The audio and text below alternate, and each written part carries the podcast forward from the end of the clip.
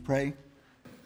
Grant, Lord, that I might not speak with plausible words of human wisdom, but in demonstration of your Spirit and of your power, that our faith might not rest on the wisdom of man, but on the power of God. In the name of the Father, and of the Son, and of the Holy Spirit. Amen.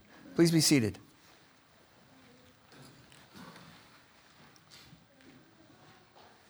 Long ago and far away, when I was still in seminary, which at this point feels like right after the earth cooled, um, uh, we had a, a, a wonderful teacher in Edinburgh whose name was Roland Walls. He was an Anglican contemplative monk. He was holy, he was eccentric, and he was brilliant. Uh, for those of you who know the British system, he was a triple first from Cambridge. That's like graduating summa cum laude in three different areas of study. And he was a holy man. And we loved him as a teacher. Uh, once we had spent an entire New Testament class talking about where a period, a full stop, belonged in the gospel, uh, the first verses of the Gospel of John, only to find out that actually didn't change the meaning at all. and we walked out of that class, and then we went into systematic theology with Brother Walls. And he said, Gentlemen, let us pray. In the beginning was the Word, and the Word was with God, and the Word was God. Entirely different approach. Brilliant and faithful. Well, he spoke about, I've never forgotten it, obviously. He spoke about our gospel lesson today Matthew 2, 1 through 12, the coming of the wise men. And what he said about it was just lovely. He said, Gentlemen, you should probably take off your shoes, for we stand on holy ground. That, he read the passage, that is beautiful. That is an icon. That is something you can kneel before and adore. That is something to meditate on for the rest of your life. And I've done a lot of meditating on it. And I've learned a lot from it. So, I, what I want you to think of this sermon today is just a series of meditations before that icon of the coming of the Gentiles to Jesus. First thing I want to say is when our oldest daughter, Heather, was still in grade school, one day she said to me, Daddy, you know, I think, you're going to love this. I think the coolest thing in the world to be is a Jewish person who believes in Jesus. That's the coolest thing in the world to be a Jewish person who believes in Jesus. And I agreed with her. And by the way, the two of us were in good company. C.S. Lewis said that in some ways the Jewish believer is the only truly, fully complete human being a child of Abraham by blood and by faith. So I, wow, yeah. And she was like fourth, fifth grade or something. I went, wow, that's great, Heather. And I shared it with a friend of mine, Steve Cohen, who is a messianic pastor. He was pastoring a messianic congregation. Uh, he was also my surfing buddy. And uh, I shared that with Steve, and he said, well, yeah, but no. I've, I've shared this with Dave. No. To say that that's the coolest thing is to say it's not good to be what you are, to be what God made you, to rejoice in what He's called you to be. And he had a point too. Is it really cool to be a child of Abraham by blood and by faith, to know the Lord Jesus? Yes, absolutely. Is it also really cool to be a Gentile believer in the Lord Jesus Christ? Yes, absolutely. And we have a feast day to remind us that God thinks so too. This was His plan. It always was. He wanted this to happen. He'll change the heavens to make it happen. to draw the Gentiles to himself, and that was always the plan. What did we read in Isaiah 60 today? Oh, the Gentiles are going to walk by your light, and they're going to come to the glory of your dawning. And by the way, when they come, what are they going to bring? Gold and frankincense. That's over 700 years BC, folks. It's going to happen. Psalm 72, same thing. They pray that the Gentiles will come. And they're going to bring gold. And they're going to come to the light of your dawning. And St. Paul tells us in our Ephesians passage that this is the great mystery in Christ that's been made known to us. Martin Goldsmith, who was a, a, a Jewish Christian teacher, once said, You realize, of course, folks, that the question was never, ever, ever, could a Jewish person be a Christian? The question was whether you Gentiles were going to get included. That was the big question. Were the wild olive branch grafted in? Were the addition? Those of us who have Gentile backgrounds. Paul says this was the mystery. In fact, he says in the same passage that this was his purpose that I should preach to the Gentiles. That where there were formerly two peoples, now there'd be one. And that in chapter 2, that the dividing wall of hostility would be breaking, broken down. This was the plan.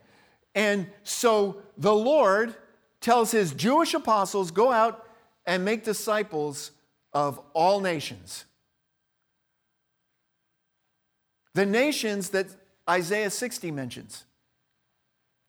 And by the way, the, the, the Hebrew word for the nations in both Isaiah and Psalm 72 is Hagoyim. Go out and make this known to all the Goyim. Go out and make this known to all the Goys and Shiksas out there. Go out and bring them in. Save them. That's my plan. That's my will. That's my word. That's my promise, says the Lord. And by the way, we have it on the highest authority that that prayer, that promise, that purpose will be fulfilled. Revelation chapter 5, verse 6. And between the throne and the four living creatures, and among the elders, I saw a lamb standing as though it had been slain. And he went and took the scroll from the right hand of him who was seated on the throne. And when he had taken the scroll, the four living creatures and the 24 elders fell down before the Lamb, each holding a harp, and with golden bowls full of incense. Right. Which are the prayers of the saints. And they sang a new song, saying, Worthy are you to take the scroll and to open its seals, for you were slain, and by your blood you ransomed for God from every tribe and tongue, people and nation, and have made them a kingdom and priests to our God. And they shall reign on earth. From every tribe and tongue, people and nation. I heard the president of Wheaton College once say, and I, I love this, he said, as a Christian liberal arts college, we're never going to be politically correct. We're never going to fit in, and so there's no reason to try. But we do want diversity. And then he read that passage.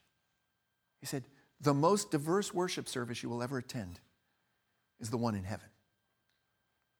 When people from every tribe and tongue and people and nation will praise him. It has been my privilege, my blessing, to preach to congregations in Israel, in Tanzania, in Honduras, in the UK, in California, a lot of foreign lands. Think about it. It's, and wherever I was, I met brothers and sisters. Those whom Paul says have been called to be fellow heirs in the kingdom of his beloved Son. So, this was the plan. And what we see is that the sovereign Lord will use whatever it takes to get people to that little child in the manger in Bethlehem. What do I have to do to get them there? I'll change the heavens. Please understand, this passage is not an ad for astro- astrology. I've heard it kind of spoken of that way. Uh uh-uh. uh Just the opposite. The Magi may have been astrologers. The wise men from Persia um, certainly studied the stars. So they may have seen this unusual star. But also remember that there were uh, Jewish people in exile in Persia. And they may have well been indeed, uh, indeed been in, in uh, knew about a text from Numbers 24 that speaks of a star rising out of Judah. And we'll talk about that in a moment. But, but this is a different star. This doesn't fit into the usual patterns. This is God so ordering things. What is going on here? And honestly, the scripture doesn't tell us why they followed that. They just, it just tells us that they did. And they knew it had something to do with the king of the Jews. So off they went. Beloved, Psalm 19 tells us that the heavens declare the glory of God and the firmament his handiwork. The order and the beauty and the glories of creation point to him. Says that Psalm 19, says that in Romans 1. It's, it's there. But that will only get us so far. And this is really important lesson from the Epiphany. Any number of things in the created order may set us on the road to Bethlehem but they won't get us there. As I prepared for today, I came across this in the, um, in the Catechism of the Catholic Church, and it's brilliant. They're coming, the coming of the Gentiles. They're, it's talking about Epiphany. Their coming means that pagans can discover Jesus and worship him as Son of God and Savior of the world only by turning toward the Jews and receiving from them the messianic promise as contained in the Old Testament. The creation would only get them so far. At some point, they had to get to God's people.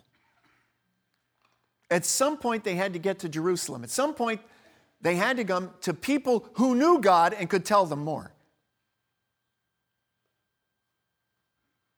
Understand that. At some point, you have to go to those who know. You had to go to the Jewish people who, to whom had been entrusted, in Paul's words, the oracles of God. You had to go to the Jewish people and say, grab them by the rope, as the scripture says, and says, We hear that God is with you. So they go to Jerusalem and say, Where's he that is born king of the Jews? They had to get there. And then notice that it's the sages, those who have the scriptures, the scribes, who say, well, what it says is he'll be born in Bethlehem. It's from Micah chapter 5. Blessed are you, O little Bethlehem, small as you are among the cities of Judah, for out of you will come a ruler for me. And by the way, in Micah goes on to say, whose origin is from ancient times. Wow. Blessed are you, O little Bethlehem. So you have to go to God's people and you have to go to God's word, which is with God's people. This is a lesson for us, folks. Because according to the scripture, we are the inheritors of the promises to Israel. As the wild olive branch that's been grafted in, we also are children of Abraham who in the fullness, and God in the fullness of time sent his son. Born of a woman, born under the law. And he did it so that his ancient people could be saved, and he did it so that all those Goyim out there could be saved. All those Gentiles, that they could be drawn in And we're the inheritors of that. If people would know the Lord Jesus Christ, they have to go to his church, to his people, to the Israel of God. You realize how much we've received? As the church, we've received the promises, the Jewish scriptures, and their fulfillment in the New Testament. St. Paul said, uh, St. Augustine said that in the Old Testament, we have the gospel concealed, in the New Testament, revealed. But you can't understand either one without the other. You won't get the New Testament without the Old Testament. You won't get the Old Testament without the New Testament. And the incarnation is the missing piece of the symphony. It's the missing chapter in the uh, mystery novel, as, as Lewis put it. It's the thing that, oh, oh, okay, that's what makes sense of it all. This is what puts it all together. And so you have to go to the church who've been given this. We've been given the word. We've been, we have the same order. Well, some churches have the same order as the Jewish people had. What was the order in the temple? High priests, priests, Levites. What was the order in the synagogue? Ruler of the synagogue, elders, servants, or deacons. What's the order in the church? Bishops, priests, deacons. Ooh, what, where that? It's Jewish. Christianity is Jewish. The Lord Jesus says salvation is from the Jews. And just like those wise men, people aren't going to come to Jesus except through his church and through the Word of God, which has been entrusted to us. We have been entrusted with the Word to make him known. And the Lord is, we pray, bring people to yourself, Lord, and use us in any way you can. And by the way, that upsets people. When Herod heard this, he was troubled. oh, yes, he was. Where is he as born king of the Jews? I thought I was king of the Jews. He was a Roman puppet, folks, and made king of the Jews. He was actually an Edomite. All right, he wasn't Jewish, he was imposed upon the Jews. And uh, this is an interesting thing. Numbers 24. Remember when Balak tries to hire Balaam to curse the Israelites in, in the book of Numbers? Well, uh, Numbers 24 17 says, and this is Balaam prophesying, and Balak doesn't like it. A star shall come forth out of Jacob, and a scepter shall rise out of Israel. Oh, that's 24 verse 17. Do you know what 24 18 says? 24 18 says, uh, and Edom shall be dispossessed. oh, yeah, the star will rise out of Judah. And by the way, Edom's going to be dis, of Jacob, and Edom's going to be dispossessed. Herod doesn't want to hear that. And the passage after this is, of course, the slaughter of the innocents. The flight into Egypt and the slaughter of the innocents. The world doesn't want to hear it, it troubles them. We want to be like God. We want to rule ourselves. We want to say we don't submit to anyone else. Well, tough. The Lord, He is God. Jesus is King. So the wise men find Him. And they fall down and worship Him. Here we are. And then they give gifts. They give gifts, and from the earliest centuries of the church, the uh, church has understood those gifts to mean something. Irenaeus, in the second century, in his Against Heresy, said, The gifts of the Magi signify the mystery of Christ incarnate. Gold, a symbol of royalty, represents the kingship of Jesus. Frankincense, used in the worship of God, points to his divinity. Remember in uh, We Three Kings of Orient, are incense owns a deity nigh. Right. Points to his divinity. Also his priesthood. Because myrrh, this is just an aside, this isn't in him. Myrrh, a burial ointment, signifies the humanity of Christ, especially his passion and death. And a little more on myrrh, folks. Not only was myrrh used for burial, as I told the kids, John 19, 39 to 40, if you read Exodus, you'll find it was also used for anointing priests. Oh. And for anointing the tabernacle in the wilderness. Jesus is our King. Jesus is our God. Jesus is our great high priest who has passed through the heavens, who lives forever to intercede for us. And Jesus is the tabernacle wherein the glory of God dwells. In the beginning was the Word, and the Word was with God, and the Word was God. And the Word became flesh and dwelt, and the Greek word is eskenosin, and tabernacled among us. Oh. Man, am I the only one? I get excited the way it all fits so beautifully together. And uh, that's where in the glory dwells. And we are privileged. And we have beheld his glory. Glory is of the only Son from the Father. And he's the Lamb that was slain. Myrrh is, is indeed used for anointing the dead. Our King, our God, our priest, our tabernacle, and the Lamb of God who takes away the sin of the world. He's all that. All the Savior you're ever going to need and more. And another, finally, one last thing, folks. Another one of the ancient fathers, Pope St. Gregory the Great, said, The treasures signify the gifts we present to Christ in our daily lives. Gold is Christ's wisdom and shines in us.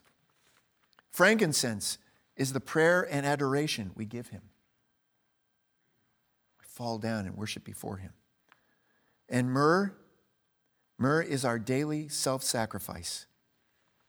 Romans 12, verse 1 I urge you, therefore, brethren, by the mercies of God, to offer yourselves a living sacrifice, holy and acceptable, which is your spiritual worship. And we do. In just a few moments, what are we going to say? And here we offer and present unto thee, O Lord, ourselves, our souls and bodies to be a reasonable, holy, and living sacrifice unto thee.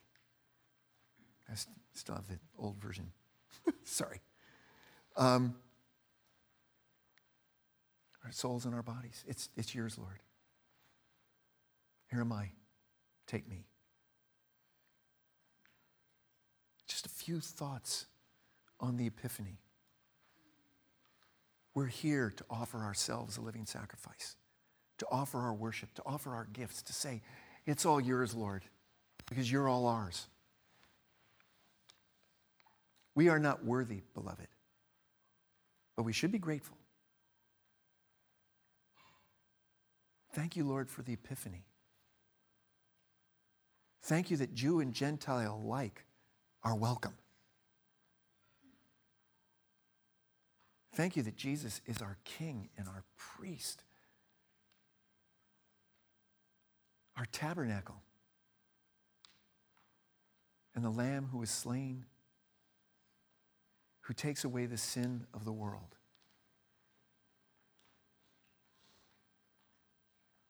We are not worthy, but we're grateful. In the name of the Father, and of the Son, and of the Holy Spirit.